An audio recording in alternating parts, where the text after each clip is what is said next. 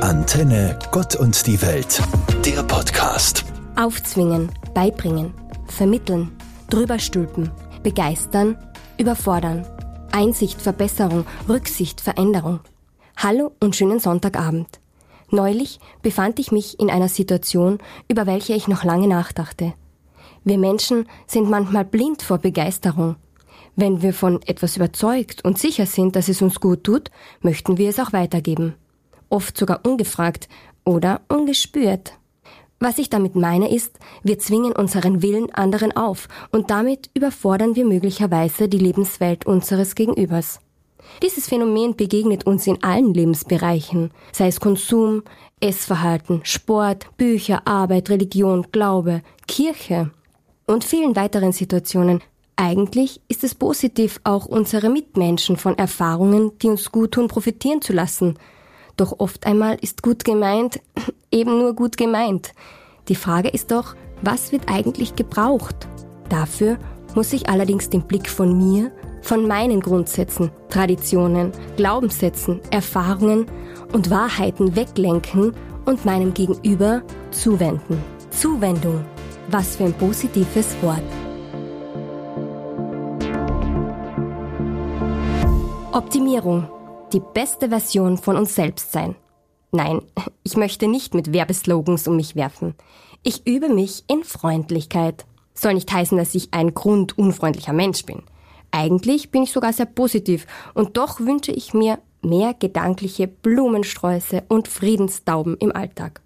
Wut und Ärger, Missgunst und Neid sind schlechte Berater. Also versuche ich, auf die gute alte Freundlichkeit zurückzugreifen. Diese scheint heutzutage oft etwas verstaubt. Man lebt mehr für sich, achtet auf das eigene Wohlbefinden und seine vier Wände, seine Freunde und Freundinnen und Familie. Grundsätzlich natürlich nichts Schlimmes.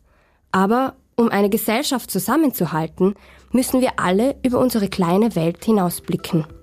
Der Künstler, Dichter und Philosoph Khalil Gibran sagt, Zärtlichkeit und Freundlichkeit sind keine Zeichen von Schwäche und Verzweiflung, sondern Ausdruck von Stärke und Entschlossenheit. Das hört sich doch gut an. Durch Freundlichkeit stärken wir also uns selbst und andere.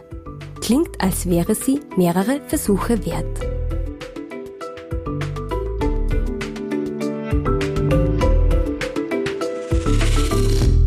Mein Thema Freundlichkeit bringt mich unweigerlich zur Freundschaft. Kürzlich sprach ich mit Freundinnen über eine mich in meinem Alltag belastende Sache.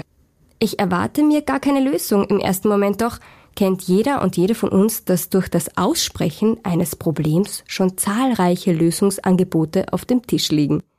Ja, es ist mir auch ein Spruch zu diesem Thema zugeflogen. Menschen beginnen zu heilen in dem Moment, in dem sie sich gehört fühlen. Wie wahr? Wir lassen Dinge los, indem wir sie aussprechen. Etwas scheint von uns abzufallen. Wir teilen unsere Gedanken und müssen uns nicht mehr ganz alleine damit beschäftigen. Beten oder meditieren könnte uns ebenfalls helfen, gehört zu werden, Zuspruch zu bekommen, von einem gütigen Gesicht angelächelt zu werden. Das ist die Freundlichkeit, die unser Leben leichter und unsere Tage besser macht. Denn dieses Gefühl schlägt Wellen, bereichert uns und breitet sich aus.